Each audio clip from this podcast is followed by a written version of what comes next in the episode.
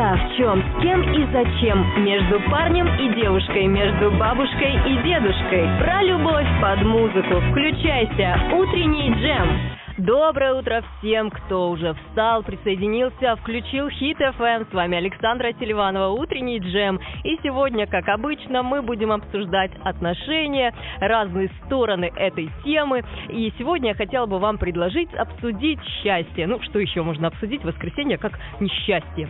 Всем хочется быть счастливыми, да, ребят? Но если спросить, что именно нам нужно для этого, ну, мы вряд ли ответим точно. Стереотипы о счастливой жизни навязывает общество, реклама, окружение – а чего же хотим мы сами? Давайте порассуждаем о счастье и о том, почему оно у каждого должно быть свое. Жду ваших сообщений в WhatsApp 8997 5342. Буду читать их в эфире, а также сегодня будут рассказы о трендах, дам вам афишу и поиграем в Руса Туристу происходит. Итак, сегодня метание резиновых сапог, как и метание мобильников, считается типичной забавой этих мест.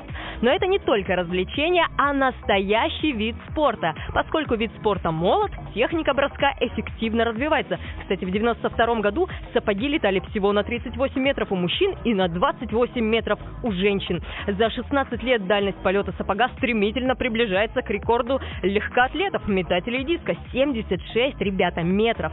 Среди мужчин семеро участников преодолели 60-метровый рубеж. Из женщин пятеро закидывают сапоги дальше